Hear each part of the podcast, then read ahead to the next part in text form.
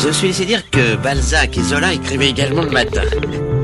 Allô C'est pas moi. L'instant bouquiniste, C'est qui alors Il n'en a combien des livres? Il n'a que ça, des livres, des livres, des livres. Gilles Boiset. Bonjour, vous êtes bien calé sur Sun, le son unique. Vous écoutez la chronique du bouquiniste. La chronique du bouquiniste, c'est le petit coin du vieux bouquin, c'est votre rendez-vous.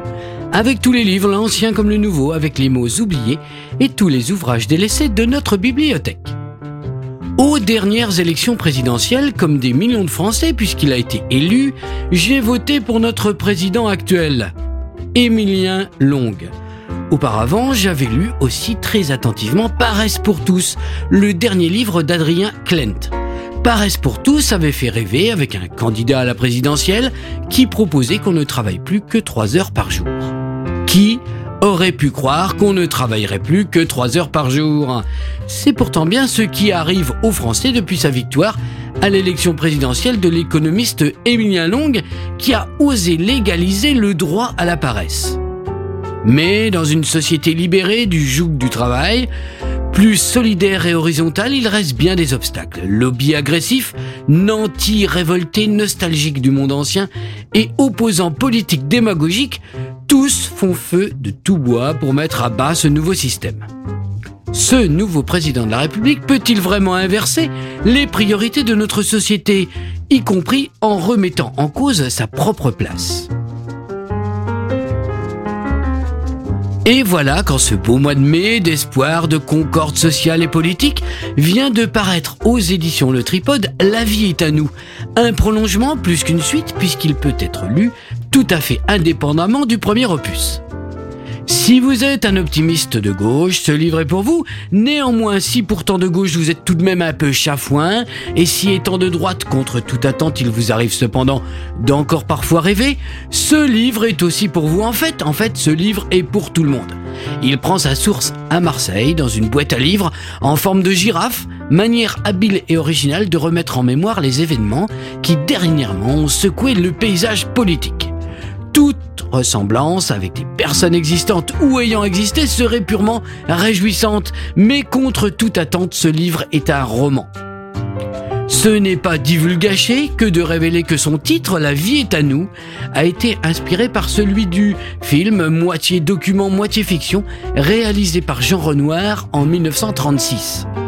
Le roman d'Adrien Klent s'appuie, tout au moins dans sa première partie, sur une mise en parallèle entre les espoirs suscités par l'élection du Front populaire et par ceux engendrés par le gouvernement d'Émilien Long.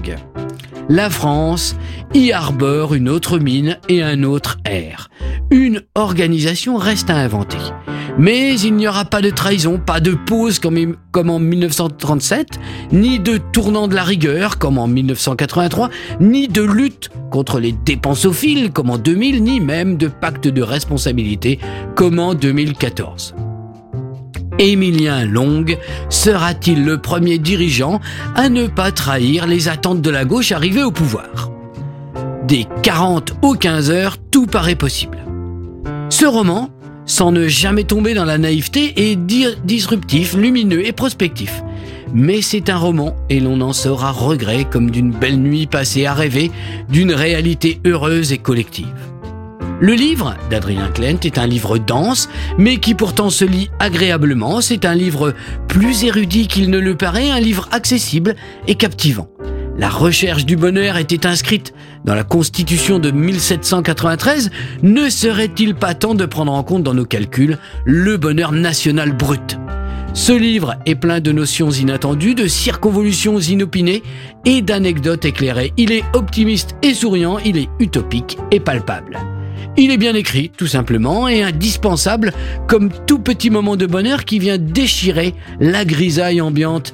Imaginez un monde meilleur et surtout plausible. Pourquoi pas Ne sommes-nous pas à la croisée des chemins Voilà, c'était la chronique du bouquiniste. Le petit coin du vieux bouquin, vous êtes toujours sur scène, le son unique sur le 93 de la bande FM à Nantes, le 87.7 à Cholet et sur la radio numérique à Saint-Nazaire, Pornic, Angers et La Roche-sur-Yon. Portez-vous bien, bonne lecture, bonne semaine et à vendredi 17h15. Ciao ciao